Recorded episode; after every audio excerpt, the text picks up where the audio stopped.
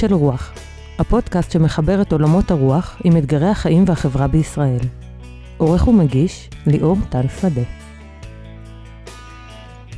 שלום לכן ולכם, 40 יום אה, היה הזמן שמשה היה בהר סיני, 40 אה, יום היה גם הזמן שהמרגלים אה, היו בארץ ישראל, 40 שנה היה הזמן שהלכו בני ישראל במדבר, לפני כן 40 יום היה המבול. בקיצור, 40 מושג מאוד מאוד חזק במקורות היהדות, 40 שנה שקטה הארץ ותשקוט הארץ 40 שנה, 40 מין מספר כזה שלא ברור למה דווקא הוא זכה לקבל את ההוד וההדר הזה, והנה גם בשנות חייו של אדם, 40 הפך להיות מה שמכונה משבר אמצע החיים.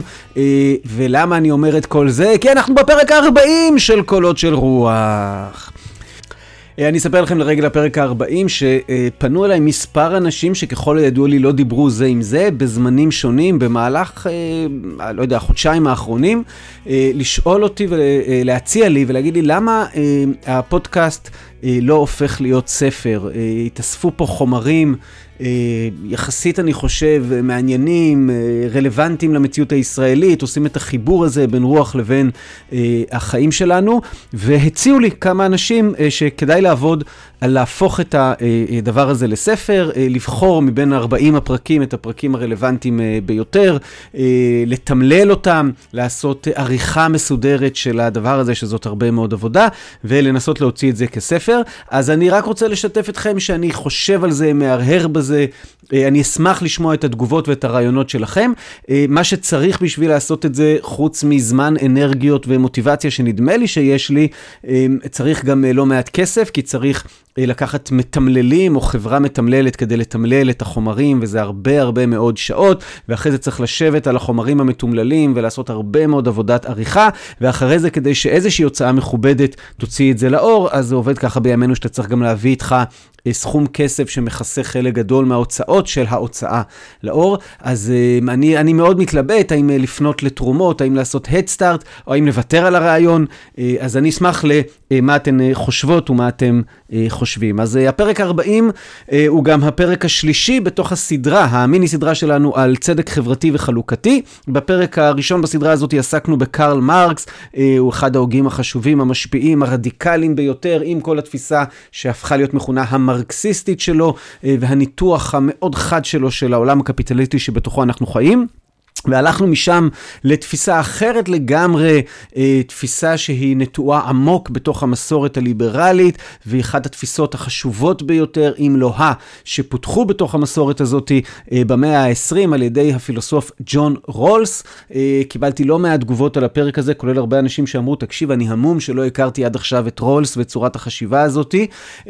אז אני שמח שעשינו את הפרק הזה, ואנחנו נתחיל עכשיו את הפרק שיעסוק בקונטקסט. הקונטרה הכי חזקה שניתנה לרולס, מכיוון אחר לחלוטין של מי שמתנגד לכל התפיסה של רולס, או מי שמתנגדים לכל התפיסה של רולס, מהכיוון של הליברטיאניות, הימין הליברלי, הכיוון של אה, כמה שיותר שוק חופשי, כמה שפחות התערבות של הממשלה, ונעשה את זה דרך הוגה שהשם שלו, ככל שאני מצליח להבין, הוא כמעט לא מוכר בכלל אה, למי שלא עמוק בתוך התחום, ואפילו מי שבתוך התחום, בגלל שהוא לא תורגם לעברית, ההיכרות אה, אה, בישראל שלו היא מועטה, למרות שהוא הוגה מאוד מאוד חשוב, מאוד משפיע, ושמו רוברט נוזיק. ואחרי שנעסוק בטיעונים המרכזיים והיחסית מטלטלים של נוזיק, נעבור למישהו יותר מוכר, שהוא הכלכלן זוכה פרס נובל, אה, מילטון פרידמן, ונציג כמה מהטיעונים המרכזיים שלו, מבלי להתיימר להגיד משהו משמעותי בענייני כלכלה, אלא רק בלהגיד דברים משמעותיים, אני מקווה, בענייני האתיקה של הסיפור, בענייני הצדק, בענייני הרוח שעומדת מאחורי התיאוריות האלה, אה, שאותן אה, עוד מעט נפרט. אני חשבתי לעשות את הפרק הזה עם מישהו שהוא מומחה לנוזיק, דובר או דוברת רהוטה, ומזדהה עם תפיסותיו, כדי שנוכל לעשות שיחה על זה, כדי שנוכל להתווכח, ואני עסוק כבר זמן מה בחיפוש אחרי מישהו או מישהי כזו, ולא מצאתי, ולכן החלטתי לעשות את הפרק לבד. מצאתי לא מעט אנשים, או סליחה, כמה אנשים, שמבינים היטב בנוזיק והם דוברים טובים, אבל הם לא מזדהים עם דבריו, וגם אני יחסית מבין ויודע לתאר את תפיסתו כפי שאנסה לעשות עוד מעט, אבל זה מעניין שלא מצאתי מישהו שגם שולט בו היטב וגם מזדהה איתו, והוא דובר עברית ויודע לדבר בצורה רהוטה. אז אני אנסה אה, לעשות כאן את, ה, אה, את מה שאנחנו בדרך כלל עושים, להציג על רגל אחת את הטיעונים הכי חזקים של נוזיק, טיעונים שאני חייב להגיד שלמרות שאני לא מסכים עם uh, תפיסת עולמו של נוזיק, אני אכנס, אנסה, אנסה להיכנס לדמותו, אנסה להגיד אותו בצורה שמביאה את הרעיונות שלו בצורה, אני מקווה, הכי uh, טובה ולא משוחדת שאני uh, uh, יכול, כי אני רוצה להגיד שלמרות שאינני מסכים עם כלל תפיסותיו, אני למדתי הרבה מאוד מללמוד את נוזיק ומלהבין uh, את התפיסות שלו.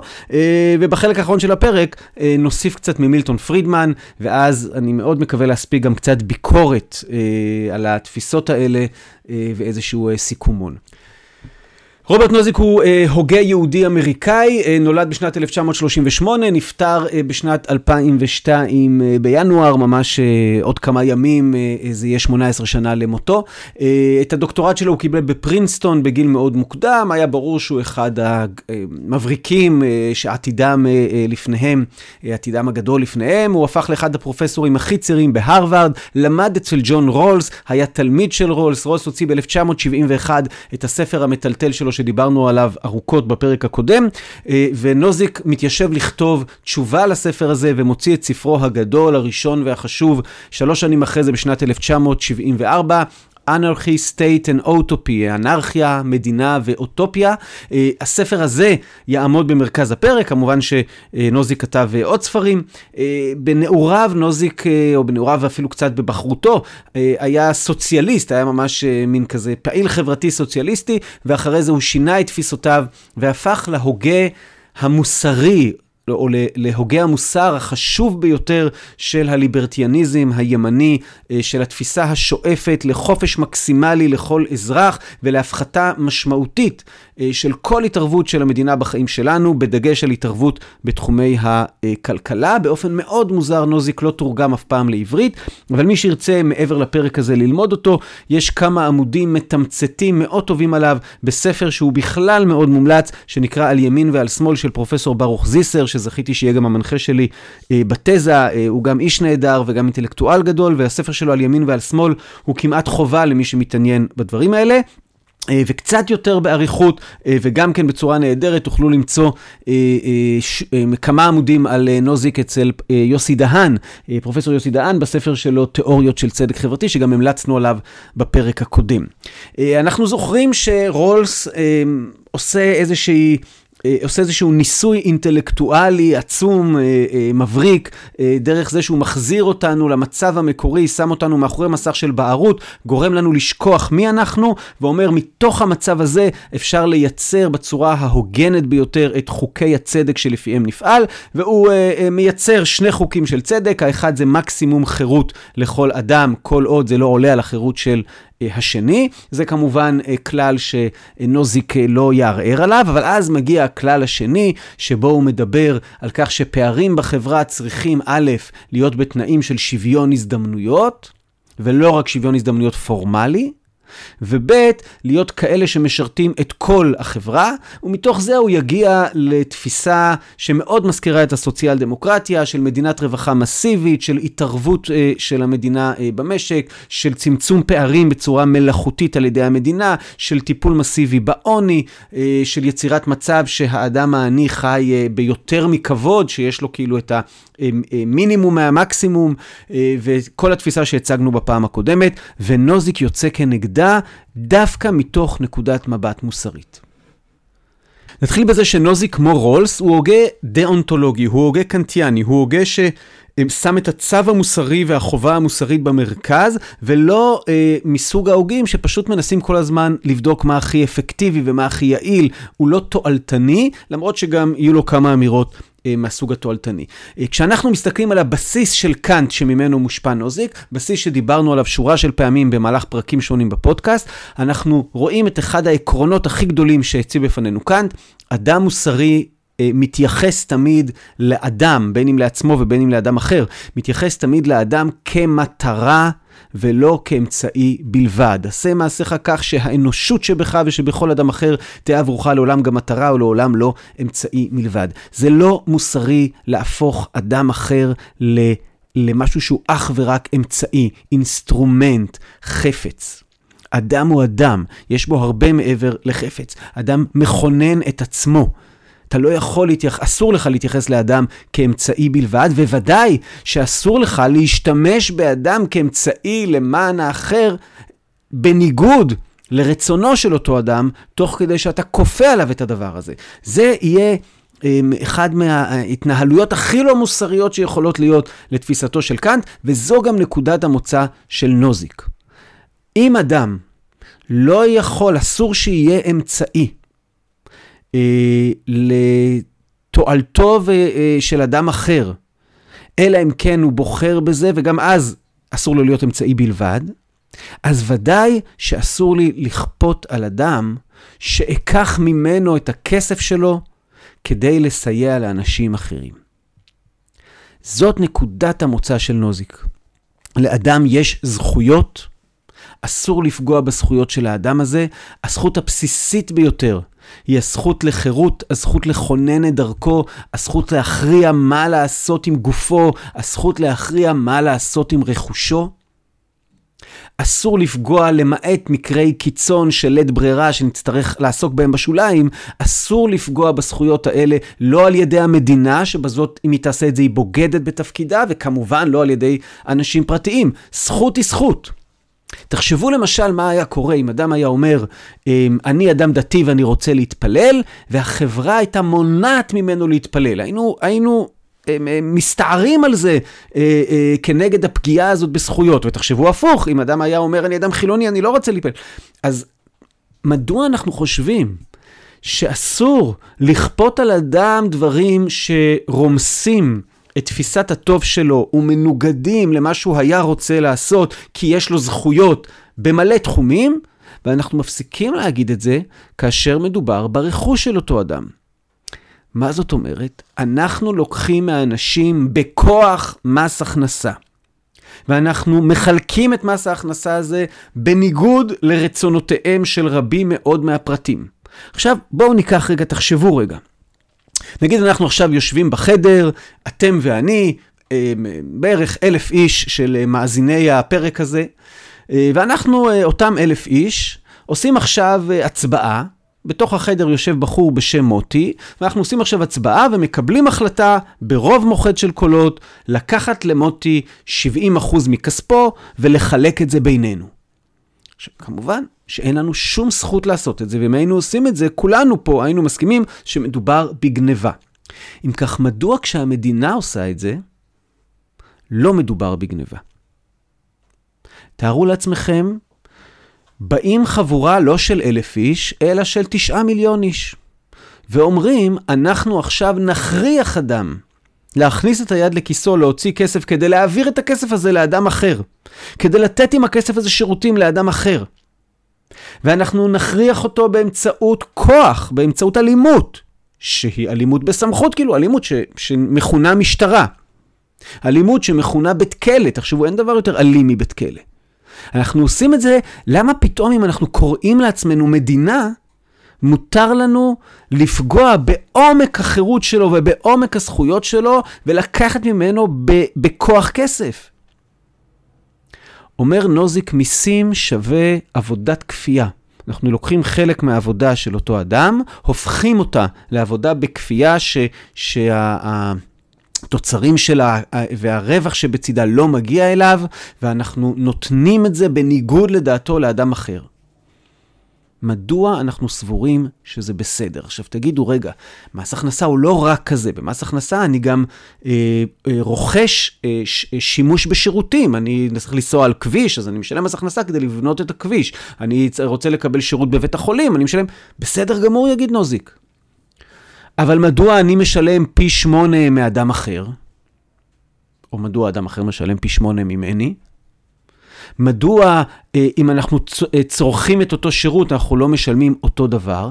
ואיך תוכלו להסביר קצבאות וקצבאות זקנה וקצבאות ילדים והעברות של כל מיני כספים מאדם אחד לאדם אחר? עכשיו, אם אותו אדם רוצה בזה, אז יופי.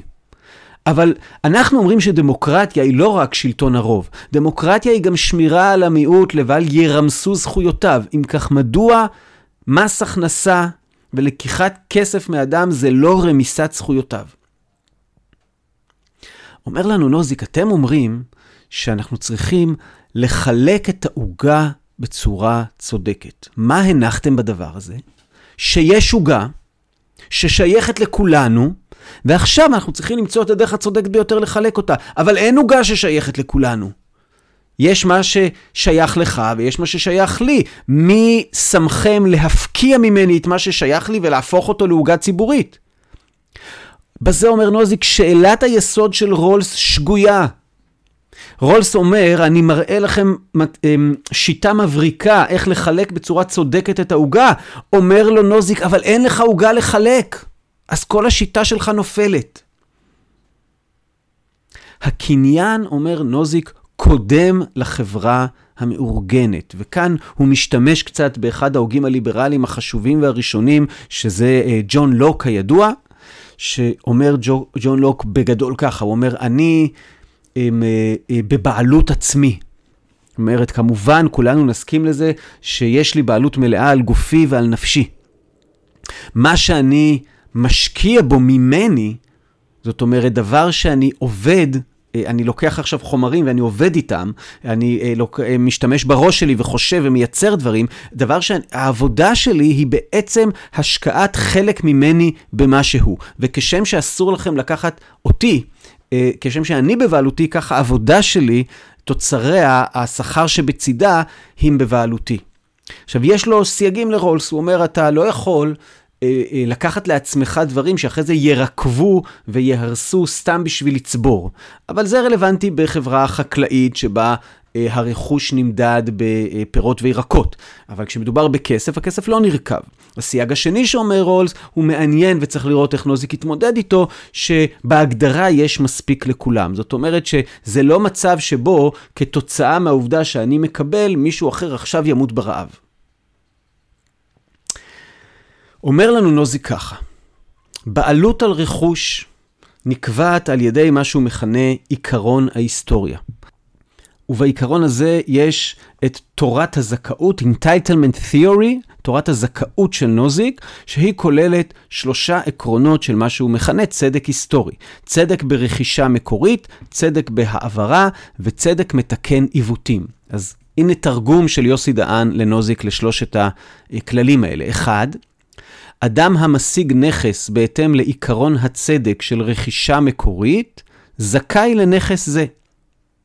2. אדם המקבל נכס בהתאם לעיקרון הצדק של העברה מאדם אחר, הזכאי לאותו נכס, זכאי לנכס זה. זאת אומרת, אם באופן חופשי אדם שבהתאם לעיקרון הצדק של רכישה מקורית, יש לו נכס שהוא זכאי לו, מעביר למישהו אחר נכס שהוא זכאי לו, אז, אז הנכס עובר, אז האיש החדש זכאי לנכס הזה.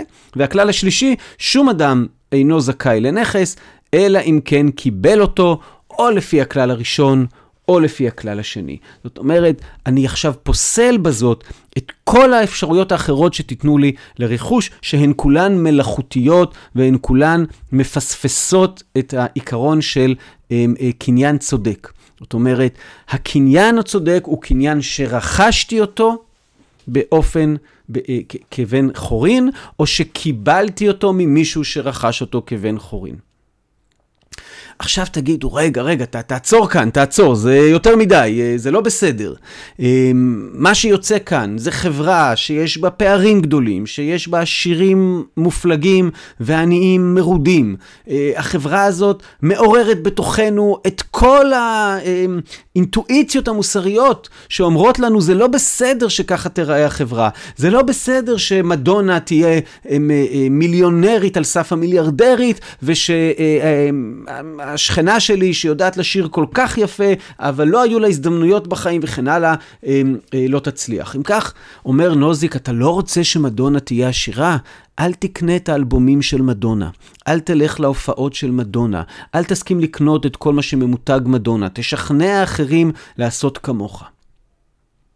הוא נותן לנו דוגמה מרגיזה ומעניינת. הוא אומר ככה, דמיינו לעצמכם אה, אה, ספינה כזאת מספינות הפאר שיש עליהן המוני אנשים, אה, שנטרפת אה, אה, בלב ים, ו...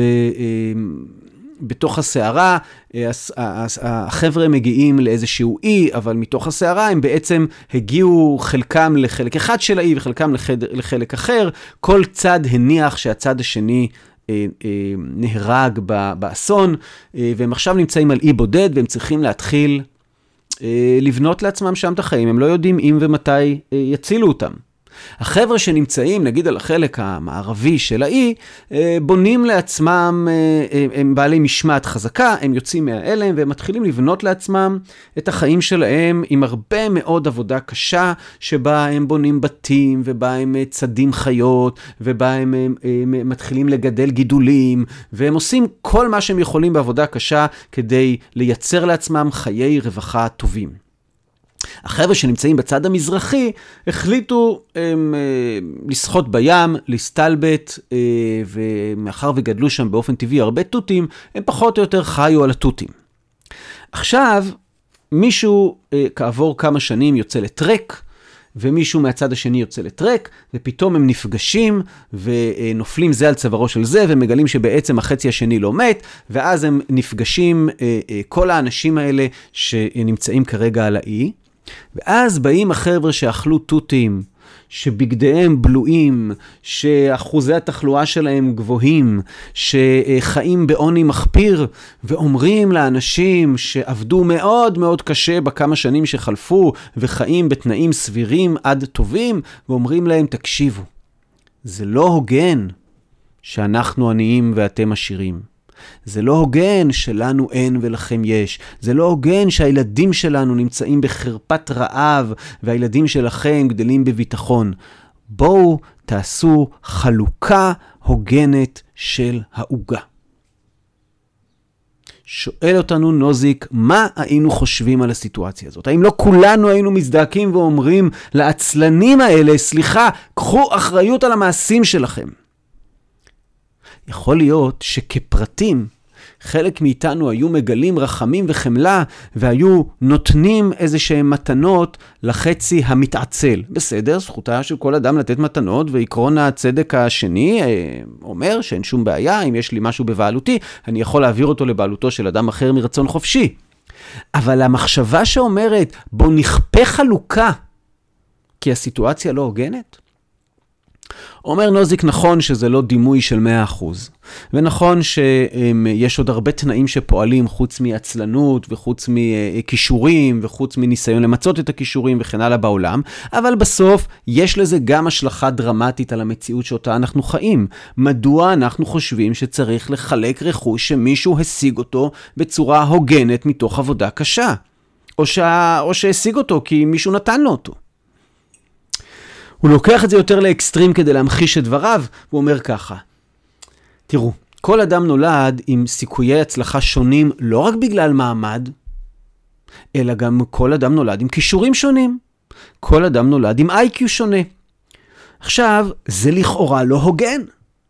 עצם השונות שתאפשר, אין שוויון הזדמנויות, כי גם אם החברה הייתה מייצרת שוויון הזדמנויות כאילו מוחלט, עדיין הסיכוי שלי uh, להתפרנס מכדורסל uh, היה uh, אפס, ועדיין הסיכוי שלי להיות גאון מחשבים היה נמוך מאוד מאוד, כי מה לעשות, כל אדם נולד עם כישורים אחרים. אוקיי, עכשיו אומר נוזי ככה, לו היינו ממציאים מכשיר, שאם מחברים את כולם אליו, הוא שואב מכולם את ה-IQ ואחרי זה מחלק אותו בצורה הוגנת, שוויונית.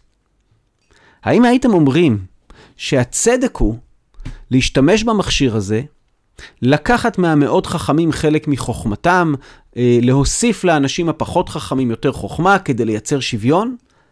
פה כולם מיד צועקים, ומיד אה, זה לא יכול להיות כזה דבר, וזה אסור בשום פנים, ו... נכון? למה אתם צועקים את זה?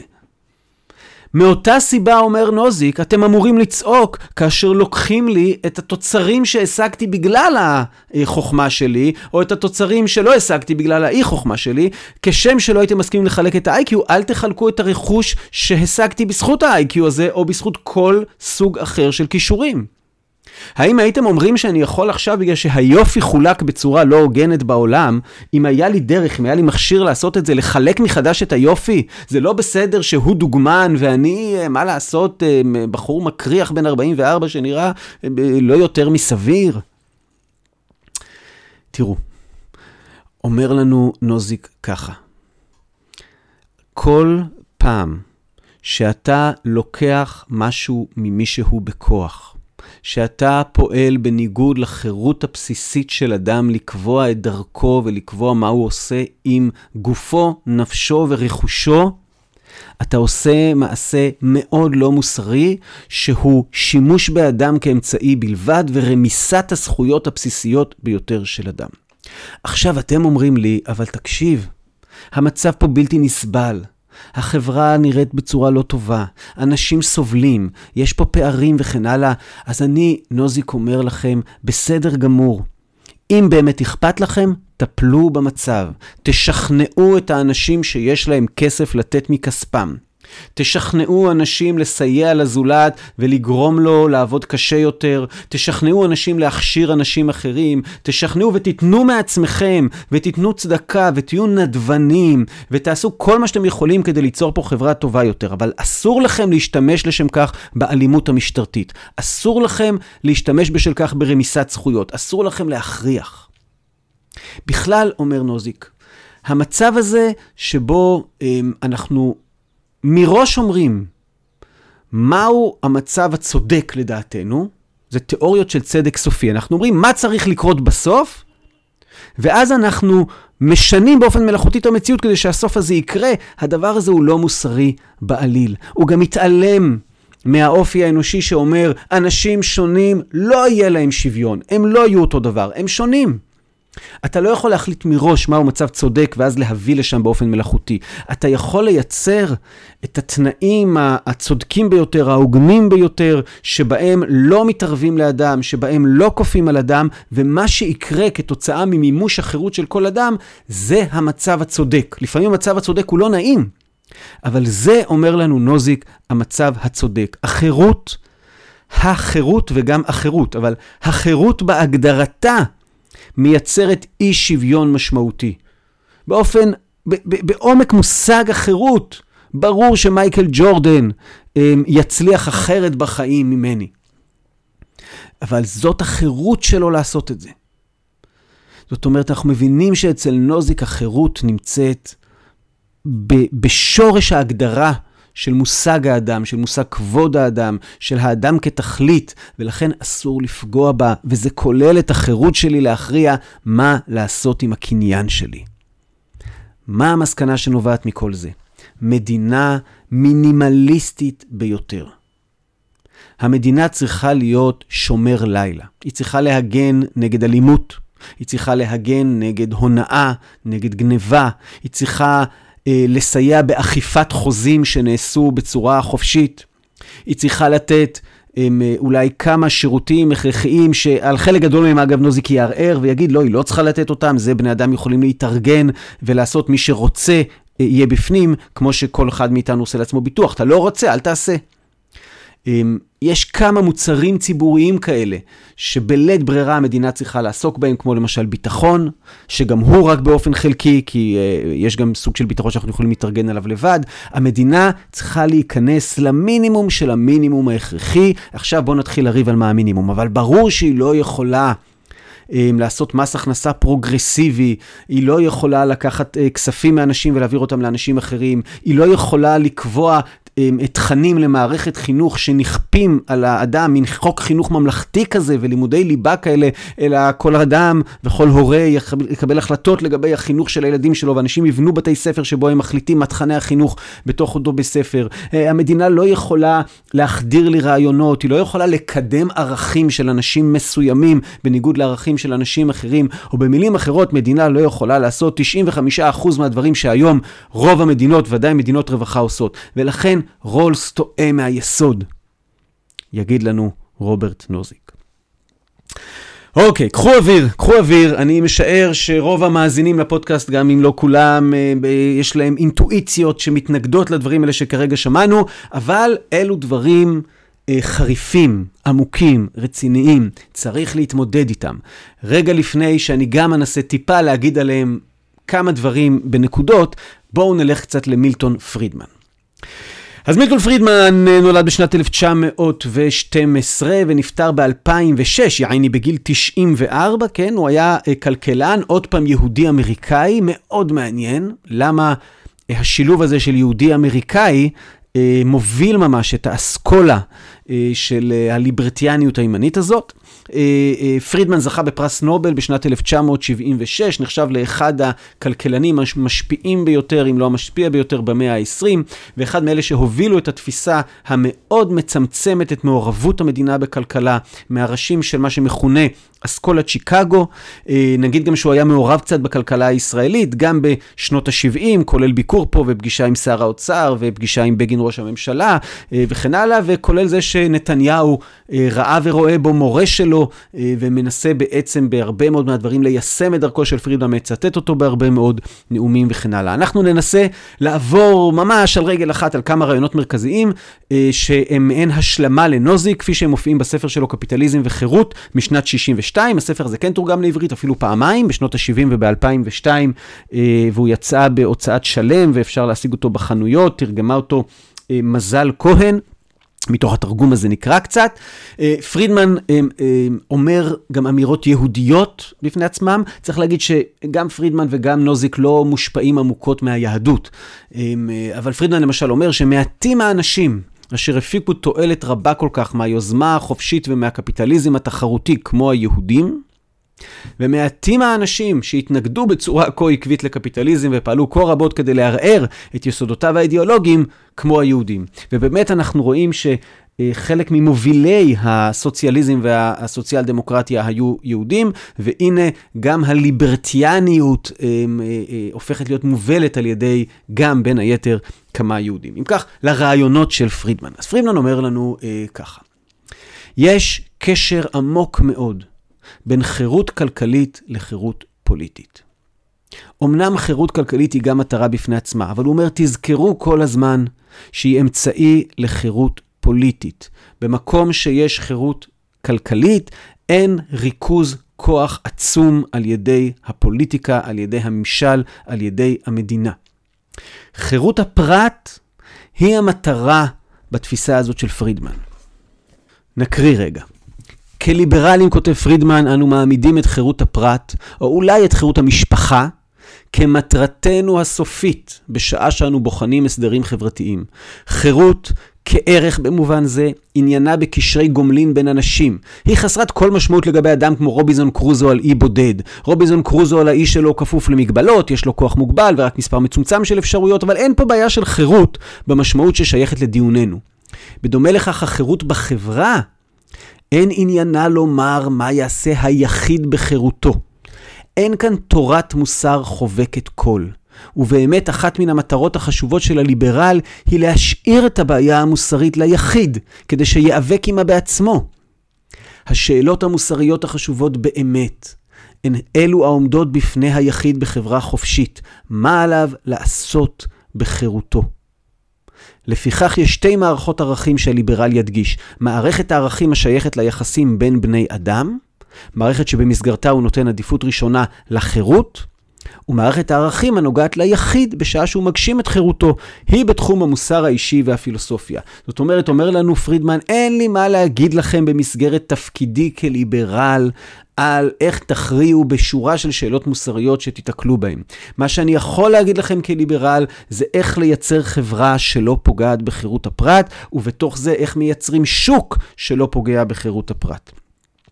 האנרכיה לכאורה, היעדר המדינה זה דבר קוסם.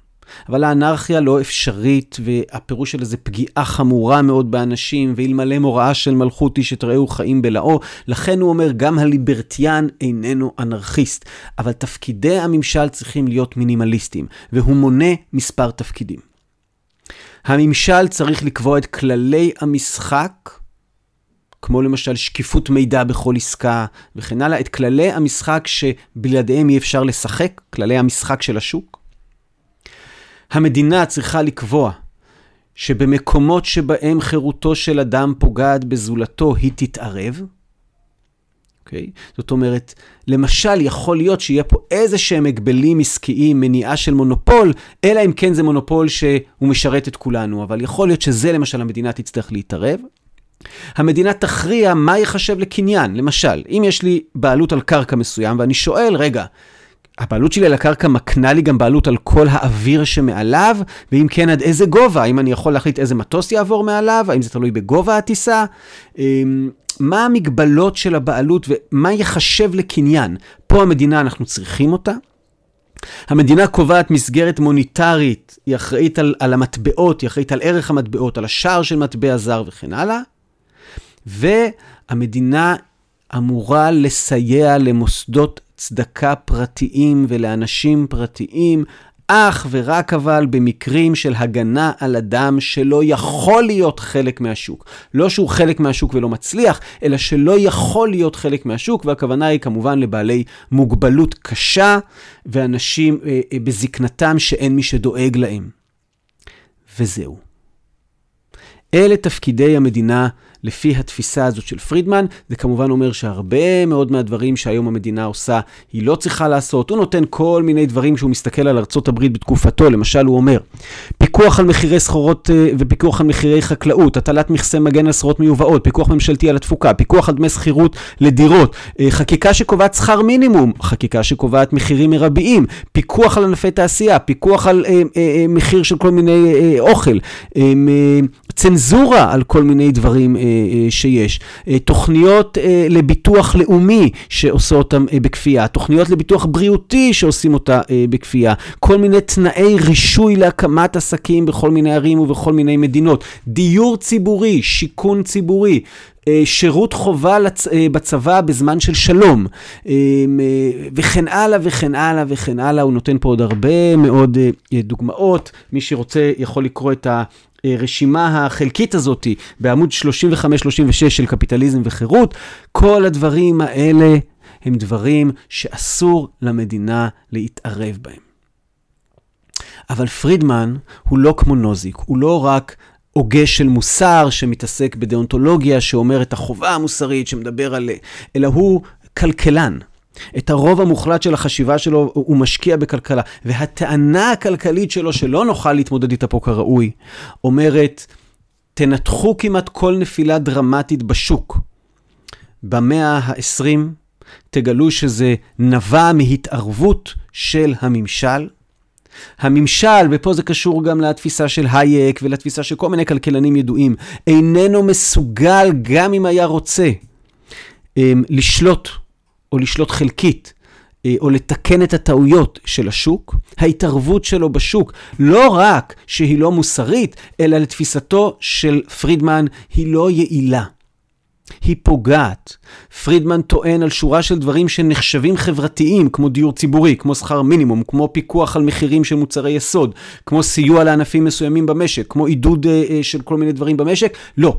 פרידמן אומר, הדברים האלה שאתם תופסים אותם כחברתיים, כי על פניו זה נראה שבאמת, הנה, לקחתי כסף, התערבתי והשקעתי אותו למען אלה שפחות שפר גורלם, זה לא עובד, זה פוגע. הוא למשל מנתח כדוגמה את סיפור שכר המינימום ומראה איך, לפחות לטענתו, אה, אה, במקומות שונים שבהם קובעים שכר מינימום, שבהם מעלים שכר מינימום, בסופו של דבר החלשים ביותר נדפקים כתוצאה מזה. אחוז האבטלה עולה, האנשים נטולי השכלה שלהם רצינו לעזור, מצבם מידרדר עוד יותר בגלל שכר המינימום. אה, האנשים שקודם העסיקו שלושה אנשים נגיד באותו תפקיד ונתנו לכל אחד פחות משכר מינימום, היום יגידו, אה, אני מחויב לשם שכר מינימום, אין בעיה. שני אנשים יעשו את אותה עבודה, והנה השלישי נזרק לו לרחוב. פרידמן אומר, הניסיון הזה לקחת כספים, לקרוא להם כספי ציבור, ואיתם לנווט את העניינים, הוא פשוט לא מצליח. לא רק שהוא לא ראוי, הוא פשוט לטענתו לא מצליח. עכשיו הוא עומד מול אה, עוני קשה, הוא אומר, אוקיי, אני מקבל את זה שהעוני לא אמ, ייפתר על ידי רק פילנטרופיה ושצריך איפשהו להתערב. אבל אז הוא נותן לנו שני כללי יסוד. עוזרים לאנשים ולא לתחומים או קבוצות. זאת אומרת, אל תגידו לי, שכר מינימום לכולם. הסקטור הזה יקבל כך וכך תמיכה. לא. תזהה אדם שבאמת צריך לסייע לו להקל על עוניו, שהוא מאלה שלא מצליחים ולא יכולים אה, להסתדר בתוך השוק, תעזור לו.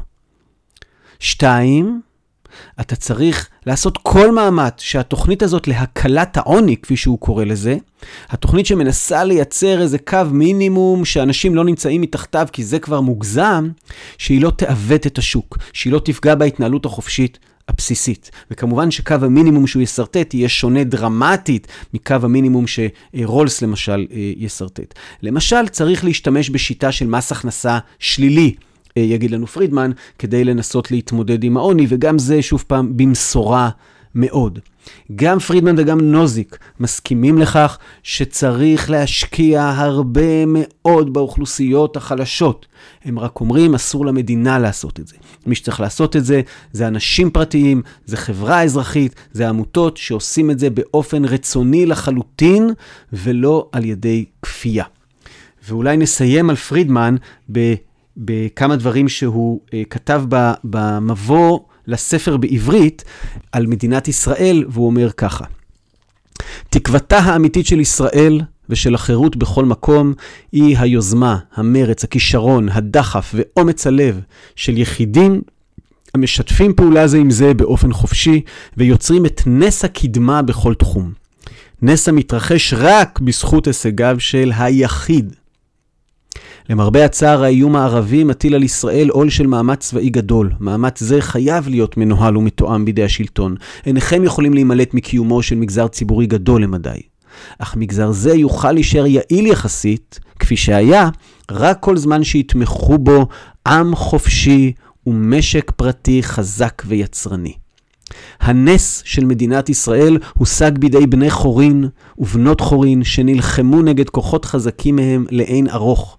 אני מקווה בכל ליבי כי ספר זה יוכל לתרום תרומה צנועה להמשכו של הנס, הוא כותב על ספרו קפיטליזם וחירות. טוב, אז ניסיתי אה, בתשוקה, אה, בניסיון אה, לא לחשוף את אה, דעותיי, אה, להראות את עיקרי התפיסה של נוזיק ושל פרידמן, אה, שהיא תפיסה, שהן תפיסות, אני חייב להגיד, קודם כל עמדנו רק על הקצה שלהן, חכמות, חשובות, רציניות, אני חושב, לא ציניות, שצריך להכיר אותן וצריך להתמודד איתן בדרך לגיבוש התפיסה שלנו של צדק חברתי וצדק חלוקתי. מאוד מעניין שהצגנו היום שני הוגים יהודיים. הפרק הבא יוקדש לניסיון אה, אישי שלי אה, ואולי אה, ניקח איזה שותף לזה, נראה, להוציא מתוך היהדות לדורותיה, ובעיקר מתוך המקורות היהודיים הקדומים, איזושהי תפיסה של צדק חברתי וחלוקתי, אני אנסה להציג את זה בפעם הבאה, ומעניין ששני ההוגים האלה אה, הולכים לקצה, ואגב, פרידמן טוען, אני לא חושב שהוא מבין בזה יותר מדי, אבל טוען שזה, הם, התפיסה שלו היא המשכיות רציפה של התפיסה היהודית הקלאסית, שתמיד תמכה בשוק חופשי ככל הניתן, במסחר חופשי ככל הניתן, ללא התערבות לתפיסתו. אבל אני לא יכול עם כל הזה לסיים את הפרק הזה, שבכל זאת זה פודקאסט שאני מגיש אותו, אה, בלי לתת איזה שהם תחילה של כיוונים, של חשיבה, של ביקורת על מה שאמרתי פה. אז אני ככה באמת, על רגל, אני אזרוק כמה, כמה דברים למחשבה. בסיס הטענה של נוזיק מתחילה מהמקום שבו זכות הקניין שווה לזכויות אחרות, ולכן חירותו של אדם בשאלה מה הוא עושה עם רכושו, דומה לחירותו של אדם לגבי מה הוא עושה עם ה-IQ שלו, ומה הוא עושה עם הגוף שלו, ומה הוא עושה עם הנפש שלו. על הדבר הזה אפשר לערער. אפשר לשאול האם קניין הוא אכן דומה לשאר הזכויות, או שמאחר וקניין הוא תוצר חברתי, שנוצר תמיד בהקשר חברתי, אה, שנובע משאלות חברתיות, ושביסודו יש שימוש בהרבה מאוד דברים שקשה להצדיק פילוסופית מדוע הם שייכים לאדם אחד ולא לאדם אחר. זאת אומרת, אנחנו משתמשים כל הזמן, כן, אני עכשיו מדבר איתכם, אה, אה, אני יושב בחדר, החדר הזה בנוי בבניין שנמצא על קרקע. מי הפך את הקרקע הזאת לשלנו? הרי הקרקע הזאת שייכת לכולם, ואני מדבר עכשיו מתוך מיקרופון שיש בו למשל מתכת. מי הפך את המתכת הזאת לשלי? מדוע היא לא מתכת של כולם? זאת אומרת, יש איזשהו אה, אה, דבר עקרוני בשוני בין זכות קניין לזכויות אחרות, ואני חושב שאולי אפשר לדבר על מדרג של זכויות קניין, לבוא ולהגיד, זכות קניין היא מלכתחילה אה, נמוכה יותר מזכויות אחרות, וגם בתוכה השאלה קניין על מה. אני רוצה גם להגיד שברור לחלוטין שחלק מהותי, מרכזי, בסיסי באדם זה חירותו. אבל האדם הוא יצור חברתי שחי בתוך חברה. האם חירות היא כל מה שיש לו? האם לא נכון להגיד שלפעמים כשחירות מתנגשת עם דברים אחרים, צריך רגע לשקול פגיעה מינימליסטית בחירות?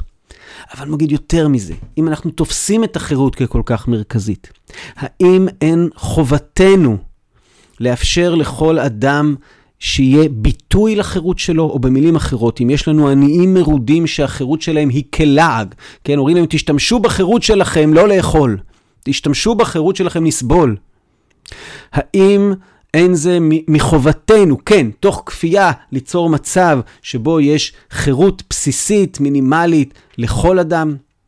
וכשאנחנו מדברים על עוני, הרי זה לא חבורה של אנשים שהגיעה לחוף ולאי מסוים, והתחילה מאפס, ופשוט כל אחד עשה משהו אחר. אף אחד כבר אלפי שנים לא מתחיל מאפס, העוני מעוגן במבנה חברתי, יש הקשרים היסטוריים. זה לא סתם שהמעמד שאליו אני נולד ישפיע סטטיסטית דרמטית על מי אני אהיה אחרי זה. זה לא סתם שצבע העור שנולדתי איתו ישפיע דרמטית, שהמגדר שנולדתי איתו ממש עד לאחרונה ועדיין באחוזים מסוימים ישפיע דרמטית. האם בעיות שנוצרו בצורה חברתית לא מן הראוי שיטופלו בצורה חברתית, למרות שאז אנחנו כופים על אדם ואנחנו משתמשים לא בו כאמצעי בלבד, אלא ברכושו כאמצעי בלבד?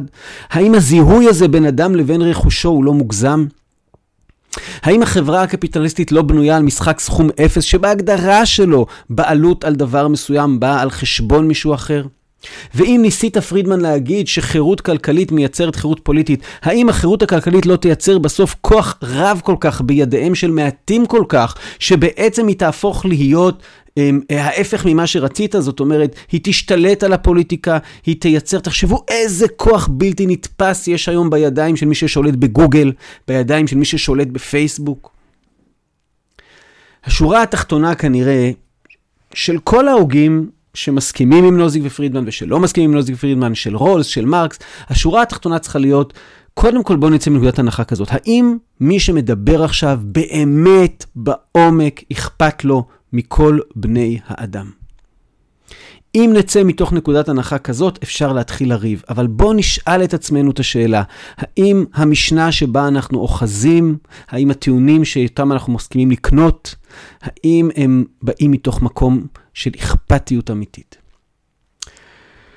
אך, טוב חברות וחברים, מאזינות ומאזינים, זה היה הניסיון שלי להתמסר לכמעט כל הפרק, חוץ מהביקורת בסוף, אה, לתפיסה שקשה לי איתה, אבל אני חייב להגיד, למדתי ממנה המון, ואני מכבד אותה, והיא משפיעה על תפיסותיי, וחלקים ממנה אני מסכים להם, אה, ואני חושב שזה חלק מהיופי כשמנסים לבנות תרבות של מחלוקת, זה לא רק להציג את מה שאתה לא מסכים איתו, זה גם לקחת מתוך מה שאתה לא מסכים איתו נקודות של צדק ושל אמת ושל אור ושל יופי לתוך, ש... אה, לתוך תפיסת העולם שאתה מסכים איתה ושאתה אה, בונה ושאת בונה לעצמך. אז אני מקווה שהצלחנו על רגל אחת לעשות משהו מזה בפרק הזה, אה, ובכלל בפודקאסט הזה ובסדרה הספציפית הזו.